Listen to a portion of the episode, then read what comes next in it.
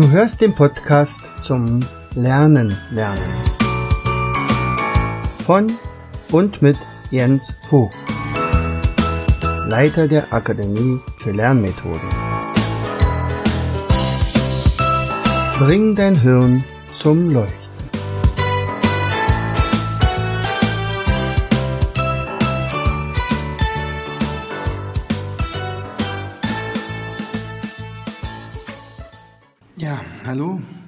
Herzlich willkommen zu einer weiteren Episode unseres Podcastes Bring dein Hirn zum Leuchten. Tja, bring dein Hirn zum Leuchten. Hier ist wieder dein Jens. Schön, dass du eingeschaltet hast, aber natürlich triffst du mich jetzt hier wahrscheinlich wie dich selbst ähm, in einer ziemlich, ähm, na sagen wir mal, schlimmen Situation. Also man hört die Nachrichten im Fernsehen, man sieht die äh, äh, Bilder, ähm, man weiß um den Krieg um die Ukraine und vielleicht sogar ein bisschen um die Hintergründe. Und es scheint so, als wenn diese vielen, vielen Jahre Frieden in Europa jetzt tatsächlich vorbei sind.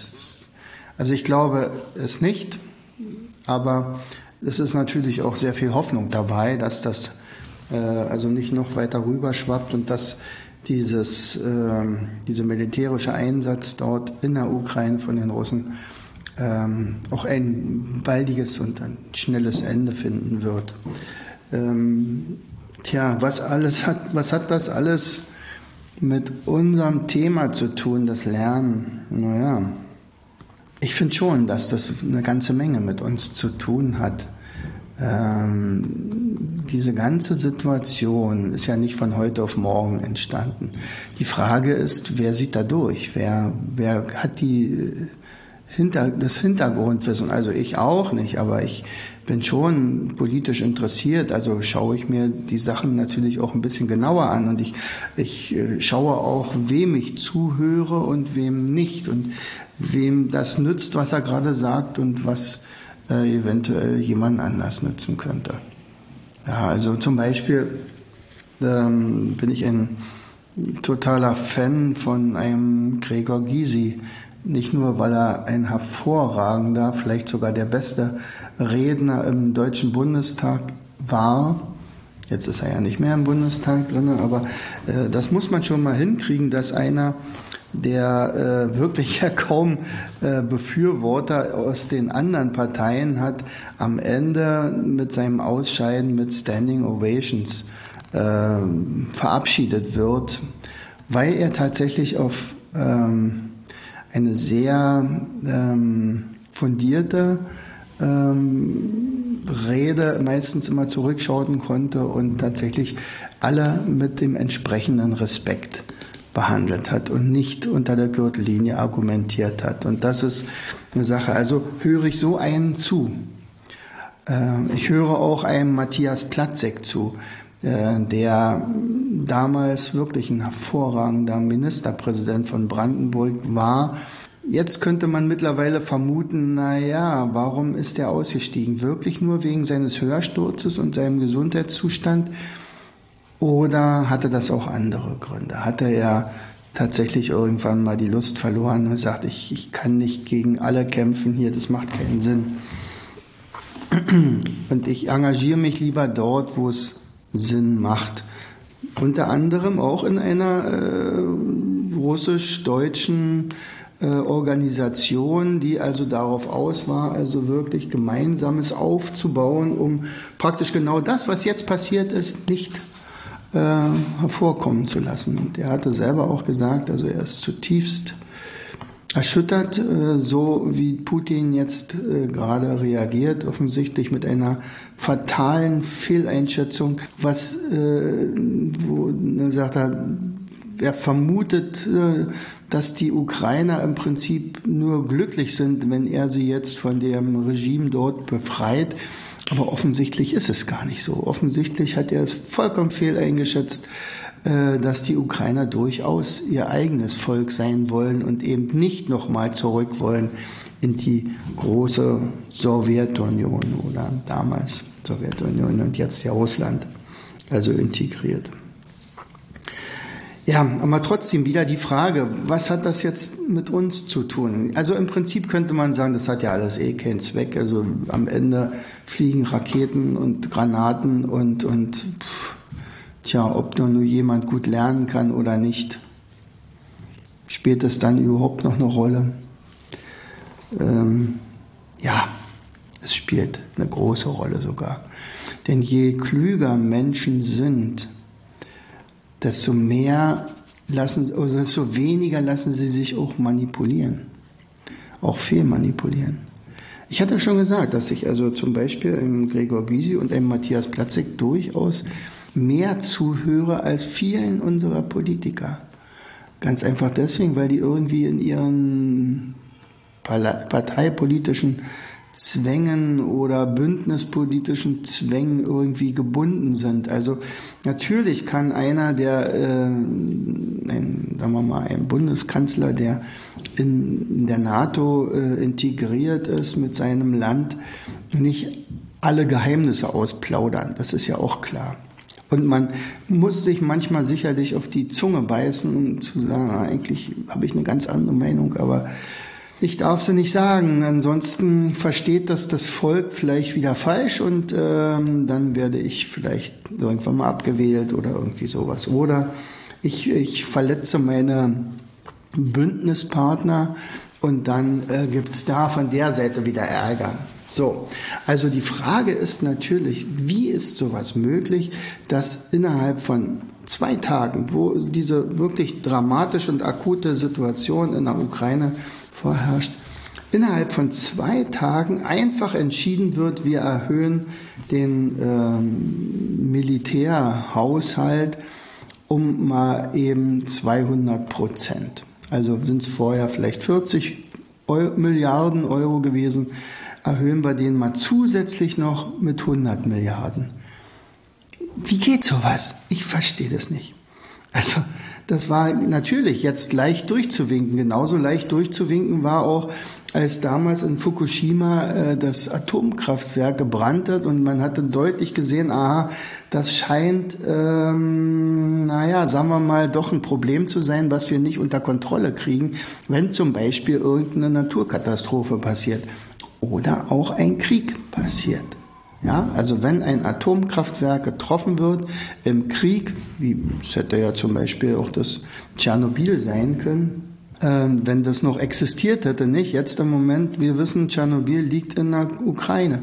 Und, und wenn man da eine, eine Granate, und wenn es nur eine fehlgeleitete Granate ist und das Ding geht außer Kontrolle, hat man das nicht mehr im Griff und dann ist es so, als wenn eine Atombombe abgeworfen worden wäre. Also daran erkannte man, aha, die Atomkraft haben wir doch nicht so unter Kontrolle, wie wir es eigentlich dachten.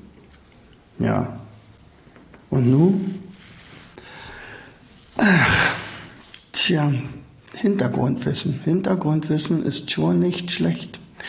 Wenn wir heute die Nachrichten hören, wissen wir eindeutig, also Putin ist der Kriegstreiber, Putin hat den Krieg begonnen. Putin ist derjenige, der vorher äh, mit den Säbeln gerasselt hat, indem er also seine ähm, Panzer hat in der Ukraine an der Grenze auffahren lassen. Und Putin ist derjenige, der den ersten Schritt gemacht hat, natürlich. Ohne Zweifel ist es absolut zu verurteilen, sowas geht gar nicht. Also Krieg, sagt man immer, ist das letzte Mittel der Politik. Vielleicht hat er wirklich gedacht, ich muss einfach bloß für zwei, drei Tage in der Ukraine einmarschieren. Die meisten werden das gut finden von der Ukraine. Äh, die Armee werde ich vernichten, indem ich also zielgerichtet vor allen Dingen die Militärflughäfen bombardiere. Ähm, soll auch kein Zivilist da zu Schaden kommen. Natürlich fliegen dann die Raketen auch noch woanders hin, aber okay, friendly fire. Naja, also es ist ja schließlich unser Brudervolk. Äh, Tja, also das hat er also komplett viel eingeschätzt. Das scheint sich jetzt doch länger hinzuziehen. Aber offenbar ist es ja auch so, dass wir ja fast davon abhängig sind, was andere Leute uns über diese Situation berichten. So, und wir kriegen natürlich einseitige Berichte. Wir kriegen natürlich die Berichte über diese ganze Situation, gefärbt natürlich mit westlicher Ansicht. So, die ganzen Ängste der Russen oder die, die sich bedroht gefühlt haben, natürlich, wenn nämlich die Rede davon ist, so, nun wollen wir mal die Ukraine auch noch in die NATO übernehmen, äh, das war schon in den 90er Jahren längst versprochen worden, dass die Russen, wenn sie uns praktisch miteinander verbinden lassen, die DDR und die Bundesrepublik, hatte man gesagt, mündlich, wahrscheinlich leider nicht schriftlich, äh, also es wird keinen Zentimeter dichter ähm, an Russland rangehen, die NATO. Ähm, es war ja sogar die Frage, ob die Deutschen in die NATO oder in den Warschauer Vertrag eintreten werden. Das war natürlich nur fast ein Witz, wenn man so überlegt. Also wie die DDR-Führung dann von der Kohl-Regierung dann auch behandelt worden ist. Es war gestern ein sehr schöner Bericht im mitteldeutschen äh, Fernsehen, MDR. Ähm, könnte man ja auch nochmal nachgucken, wie es denn damals war mit der 2 plus 4 äh, Regelung. 2 plus 4 ist übrigens auch ein Stichwort gewesen, was das Völkerrecht betrifft. Nicht? Also ich habe jetzt letztens ein Cover gemacht zum Völkerrecht. Und da geht es ja auch darum, äh, was ist denn überhaupt ein Völkerrecht? Wer hat denn sowas ähm, angefangen oder wie ging es denn überhaupt los? Und natürlich hat das was damit zu tun, dass sich damals nach dem Zweiten Weltkrieg die Länder geschworen haben, es darf nie wieder Krieg geben. So einen Weltkrieg darf es nicht noch einmal geben, weil man wusste, die Waffen haben sich weiterentwickelt oder werden sich weiterentwickeln und dann wird es kein lokaler Krieg mehr werden. Die Gefahr, dass dann die Menschheit durch einen Krieg untergeht, ziemlich groß ist. Also hat man die UNO gegründet, die Charta der Vereinten Nationen und hat dort festgelegt, also was Völkerrecht ist. Dass zum Beispiel ein Volk äh, das Recht auf einen Staat hat, ein Staat und die Staatsmacht und Staatsterritorium und es absolut nicht geht, dass eine aggressive oder eine militärische Aggression, also den einen, den anderen Staat bedrohen darf. Deswegen ist es ganz klar, Putin hat das Völkerrecht ja, praktisch gebrochen, eine Rechtsverletzung gemacht. Er hat das schon vorher gemacht, indem er nämlich zum Beispiel die beiden Regionen äh, um den Donbass als eigenständige Staaten anerkannt hat. Die haben keine eigene Regierung, sie haben ein Territorium auf dem Gebiet der Ukraine und das ist natürlich eine Provokation. Es ist natürlich war es für ihn strategisch wichtig, dass er jetzt seine Armee auch dort stationieren kann, also noch dichter an die Ukraine ran. Also eigentlich ist er ja schon in der Ukraine drinne und wenn er die aber als unabhängige Staaten deklariert, dann hat er ja gar kein fremdes Territorium betreten, sondern er ist ja praktisch äh, zu Hilfe gerufen worden. So.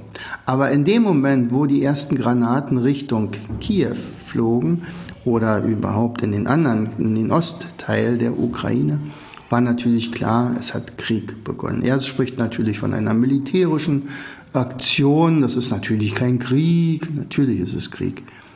Und Menschen sterben im Krieg. Und man spricht zwar immer von Zivilisten, ah, unschuldige Zivilisten, natürlich.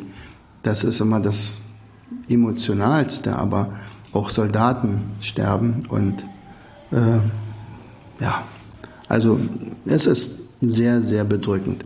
Aber tatsächlich ist es auch wirklich so, dass man schon gucken muss, wo holt man seine Informationen her und wo wird man eventuell manipuliert. Und je schlechter ich ein Volk bildungsmäßig ausgebildet habe, desto leichter ist dieses Volk natürlich auch zu manipulieren. Es muss ja Vertrauen irgendwie haben zu dem, was man da an Informationen raushaut und glaub es mir, ich sag dir schon die Wahrheit. Und leider ist es so, dass gerade im Krieg die Wahrheit als erstes stirbt, sagt man ja auch. So, und was machen wir nun? Könnte man sagen, okay, konzentrieren wir uns mal eher auf eine andere Sache oder machen wir weiter so wie bisher oder verstärken wir sogar unsere Anstrengungen. Also was mich betrifft mit der Akademie für Lernmethoden, denke ich, dass wir wichtiger geworden sind denn je. Einerseits haben wir sowieso unendlich viele Arbeit, äh, um zum Beispiel alle die Defizite, die aufgetreten sind durch Corona, aufzuholen. Aber jetzt geht's ja sogar noch schneller darum. Denn Fakt wird eins sein, wenn jetzt 100 Milliarden für die Militärsache ausgegeben wird, wird es woanders gespart werden. Und sicherlich auch bei der Bildung. So. Und wenn die ersten Heizungen vielleicht kalt bleiben, weil das russische Erdgas nicht mehr geliefert wird, dann hat man vielleicht auch ganz andere Prioritäten und gesagt, ich muss erst mal gucken, wie ich meine Bude wieder warm kriege, als dass ich, wie ich mein Kind gut unterrichten kann oder unterrichten lassen kann. Es ist eine sehr, sehr schlimme Zeit. Und tatsächlich brauchen wir neue Armeen aber eine Armee der Schülercoaches, eine Armee von Leuten, die anderen Leuten das Lernen beibringen können.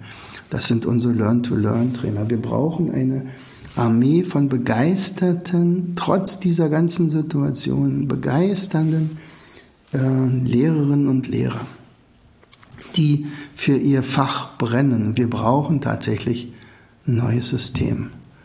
Alles zusammen, also die ganze Situation kann natürlich nicht von mit einem Mal komplett ausgetauscht werden. Das geht nicht. Dann haben wir erst recht Anarchie und, und jeder macht, was er denkt und wir versucht mal so. Und wir versuchen es tatsächlich systematisch zu machen. Wir brauchen also wirklich viele, viele Jugendliche und Kinder, die wirklich willens sind, sagt, so gut wie möglich überhaupt zu lernen. Und ähm, denn die eigentliche Gefahr ist die menschliche Dummheit. Und da müssen wir gegen angehen. Wir müssen Hintergründe erfragen können. Wir müssen kritisch denken können. Wir müssen querdenken können. Wir müssen in der Lage sein, für solche Situationen, die wir jetzt hier haben, Lösungen zu kreieren. Also wenn man nicht äh, redet, dann wird halt geschossen und das kann es ja nicht sein. Also wir stecken nicht den Kopf in den Sand, wir schauen, was möglich ist, wir werden unsere Anstrengungen verstärken noch. Und ähm, enden möchte ich in dem Fall tatsächlich mit dem, einer meiner Lieblingssprüche, die ich mal gelesen habe, Lieblingszitate von Martin Luther. Und wenn ich wüsste, dass morgen die Welt unterginge, würde ich noch heute ein Apfelbäumchen pflanzen. Leute, Kopf hoch, wir schaffen das. Es kommen wieder bessere Zeiten und macht einfach mit bei unserer Aktion, die Leute klüger zu machen. Euer Jens. Du hörtest den Podcast Das Lernen lernen. Bring dein Hirn zum Laufen. Von und mit Jens Vogt, Leiter der Akademie für Lernmethoden. Gerne lade ich dich ein, uns auf unserer Seite zu besuchen. Klicke einfach auf www.afl-jv.de.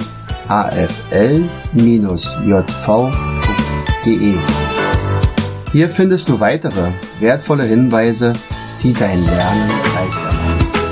In unserem Shop www.mindmaps-shop.de wirst du viele praxiserprobte Produkte rund ums Lernen finden. Bis zum nächsten Mal. Dein Jens.